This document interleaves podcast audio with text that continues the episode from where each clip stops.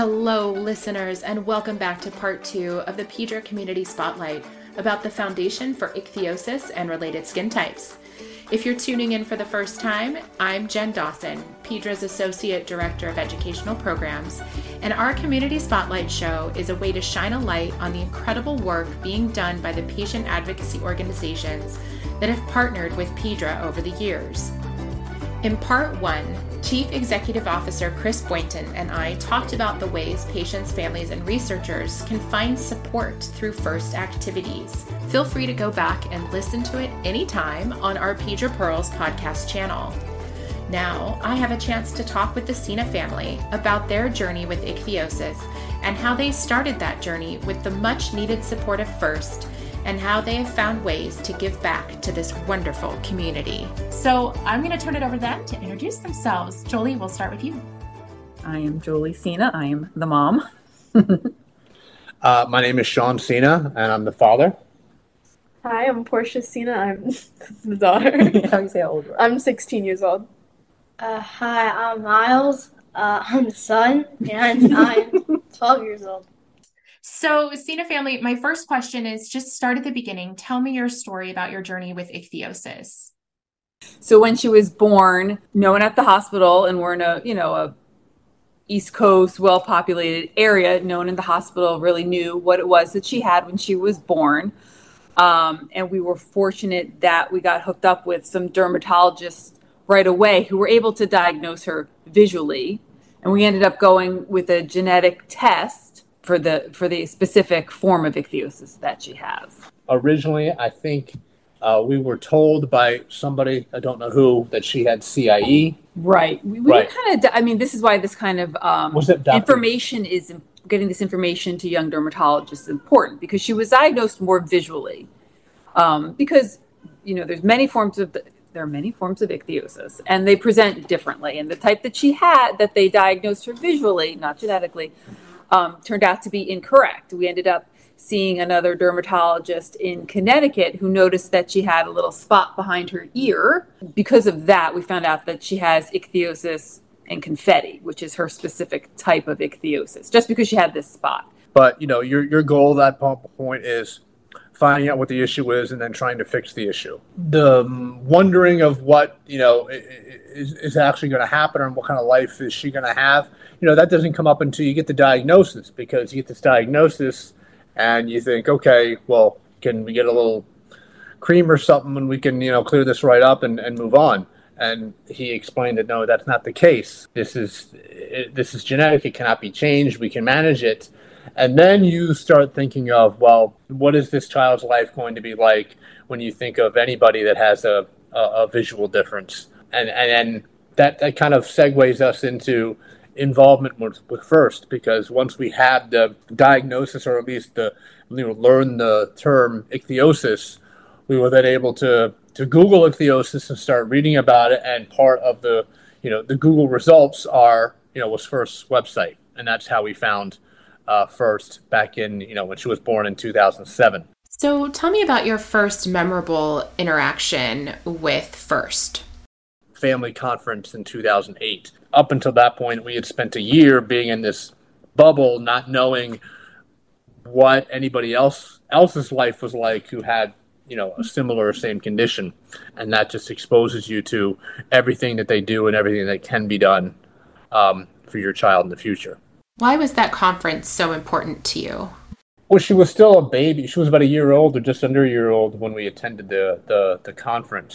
Um, I remember walking into the hotel lobby and seeing somebody else with ichthyosis, which had never happened before. And the analogy I like to make is it's like you see a celebrity. You know, you want to go up and start talking to them and go, oh, my God, I can't believe you also have this, because we had never seen another person with, with ichthyosis before. So you, you get a sense of, okay, this is, in this moment, this is where we belong, and, and everything's going to be fine because we're surrounded with other people who have the same thing as our daughter. And then the, the only other thing I remember about that conference is we were, we were um, uh, there was a, a seminar on fundraising, and that sparked our interest in Uh, fundraising for FIRST, which we've also been actively involved in for the last fifteen or so years. It was amazing to be with the community who under who walks in the shoes that you walk in. You know, you feel a solidarity and comfort. And then my, you know, from a mother's perspective, it, having a daughter, uh, speaking to other mothers, because um, FIRST does a great job of breaking everybody out, kind of like there's a father support group, a mother support group, an affected support group.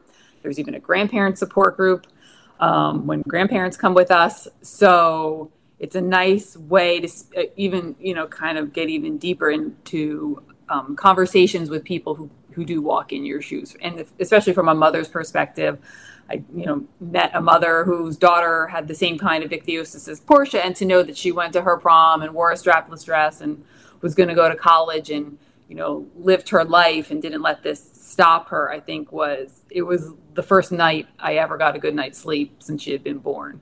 That is so powerful. So what has your relationship with FIRST looked like since that very first meeting? You mentioned you've done fundraising for them for the last fifteen years. What other kind of involvement have you had with FIRST? You know, in, in our community, fundraising, but awareness raising.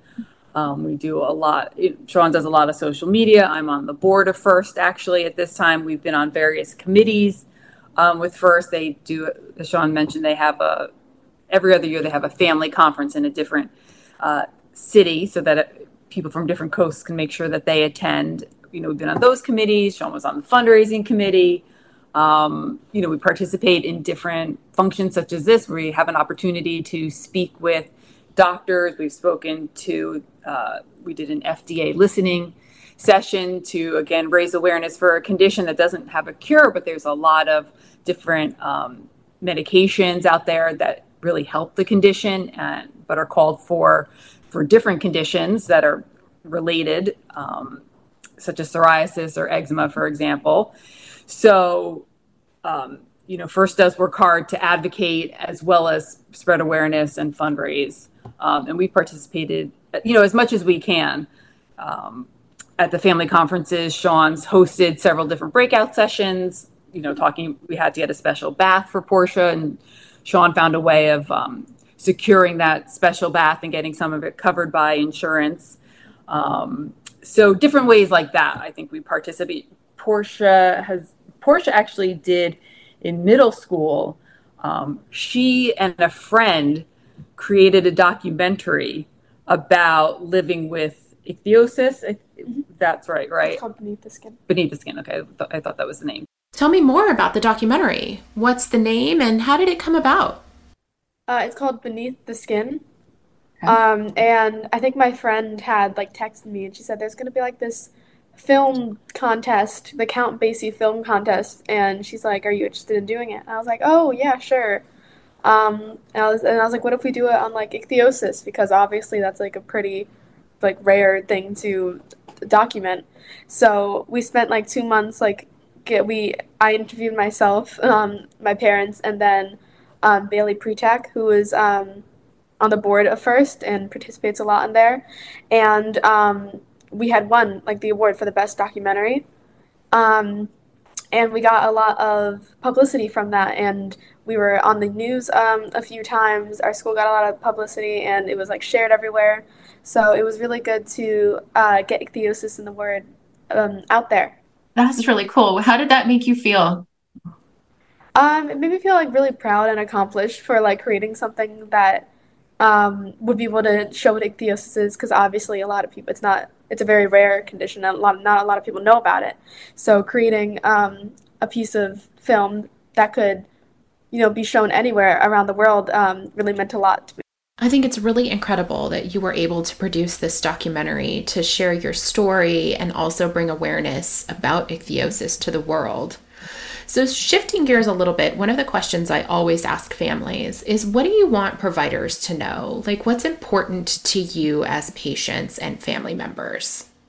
We're very lucky to live in a big metropolitan area, and we're yeah. close to City, and we're close to Philadelphia, and we're close to Connecticut. So we've got a lot of different providers available to us.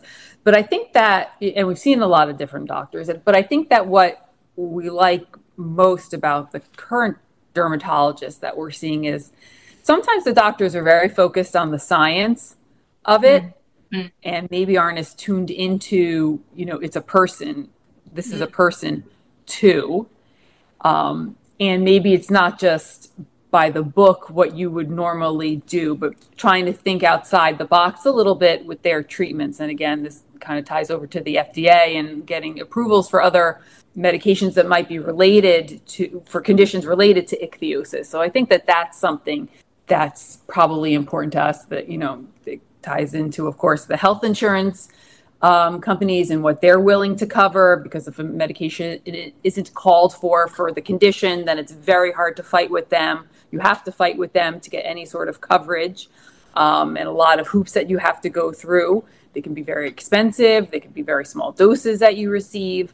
Um, so finding a provider who's able to kind of bob and weave with solutions and think, or not solutions, but different things to try, I think is helpful. So a little creativity, flexibility, and kind of thinking outside the box. Um, dermatologists that we have met and met through FIRST seem to kind of have that philosophy, I think. You could have two patients with ichthyosis who have the same type of ichthyosis, and one treatment might not have the same results as a, the same treatment on the second person. So yeah, it's it, not a one size fits all.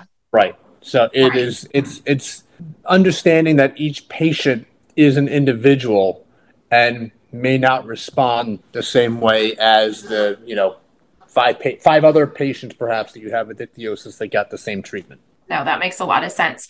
So you've talked about going to the F D A listening sessions, and you've talked about, you know, having to navigate that insurance rat's nest. Let's talk a little bit about research. Like, have you guys been involved in any of the, you know, um, research support that FIRST has, or like, what is any kind of level of involvement in research you have? I mean, studies for ichthyosis, you know, that are... There there were few, and now there are a few more, you know, over the course of Portia's lifetime. They're very involved because the only, so there's no way to, the only way to treat ichthyosis is through management of the condition.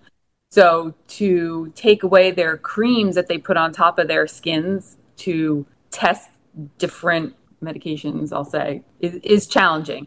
So that's kind of where the studies are now. And because there are so many different types of ichthyosis, like Sean mentioned, what works for one might not work for another. So they're usually very focused on one type of ichthyosis. Portia's spoken to Beiersdorf because they provide products that are, you know, the topical management, topical treatment of ichthyosis. So she, you know, they, their uh, Beiersdorf has been a very good partner to FIRST and to the ichthyosis community. They really do a lot to support us, which is wonderful, and does make it, I mean, it makes a difference in people's lives to have access to the products that they um, produce. So I want to go back for a second, and Jolie and Sean, we've talked about your experiences at the FIRST family conferences, but Portia and Miles, I want to know about your experiences at the FIRST family conferences.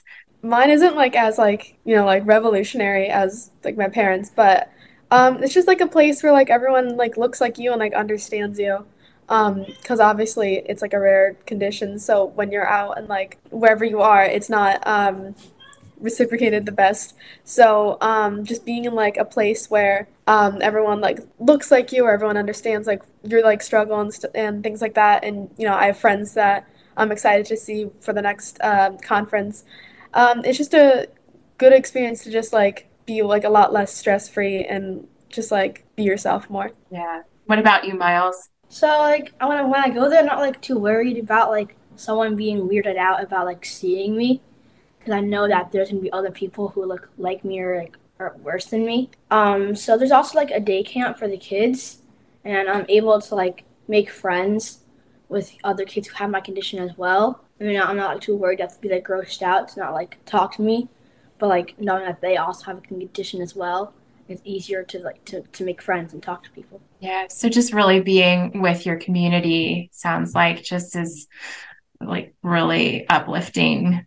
If you could sum up in just a couple of sentences, what's the value of having these patient organizations here for families like you? Like, what's the most important part? I think the most important part for, for myself, because I, I can't speak for everybody else, is just the the ability to bring people together who might not always or might not have a way of coming together to understand each other and to feel that sense of community. You know, when you're dealing with a community that is so small, sometimes you do need an organization to bring those people together.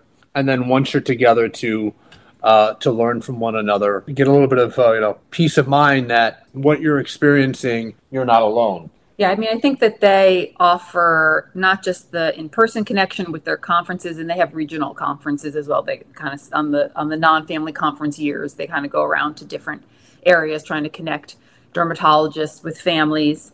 Um, their patient support forums, they call them. Um, but I think that they also we have.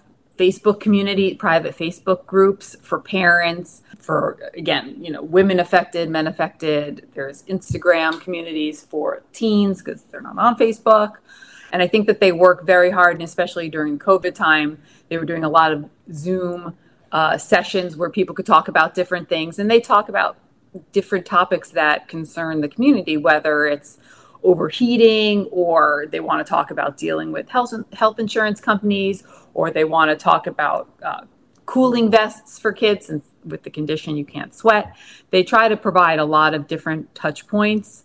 The fact that the staff works so hard, so selflessly to connect the community, and they're constantly trying to think of new ways to bring the community together and create engagement is really commendable. So I think that they rely on different parents or affected individuals to help amplify their message. Like Portia said, when she won her award for her documentary, her school got in touch with our local um, news channel. And then, you know, we were involved with the news channel, and hearing ichthyosis on the news was incredible. I never thought that would ever happen. You know, it's just such a rare condition. And our C E O, Chris Boynton, came down and he was interviewed as, as part of that coverage. Um, Miles or Portia, anything else you want to share? Um, no, I just like the same thing that my parents said. Like, it's just nice to have like a community that's like there for you. And, you know, like only happens like every other year. So to be able to like come to that and look forward to that um, means a lot. I am so thankful to organizations like FIRST that offer so much support and community to families just like yours.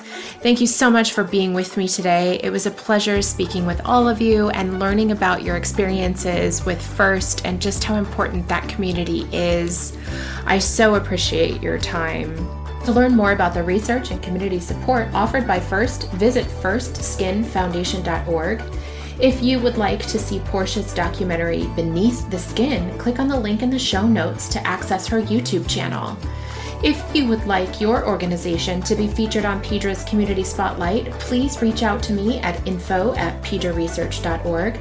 Make sure you're following PEDRA on Facebook, Instagram, LinkedIn, and X, formerly known as Twitter, at PEDRA Research.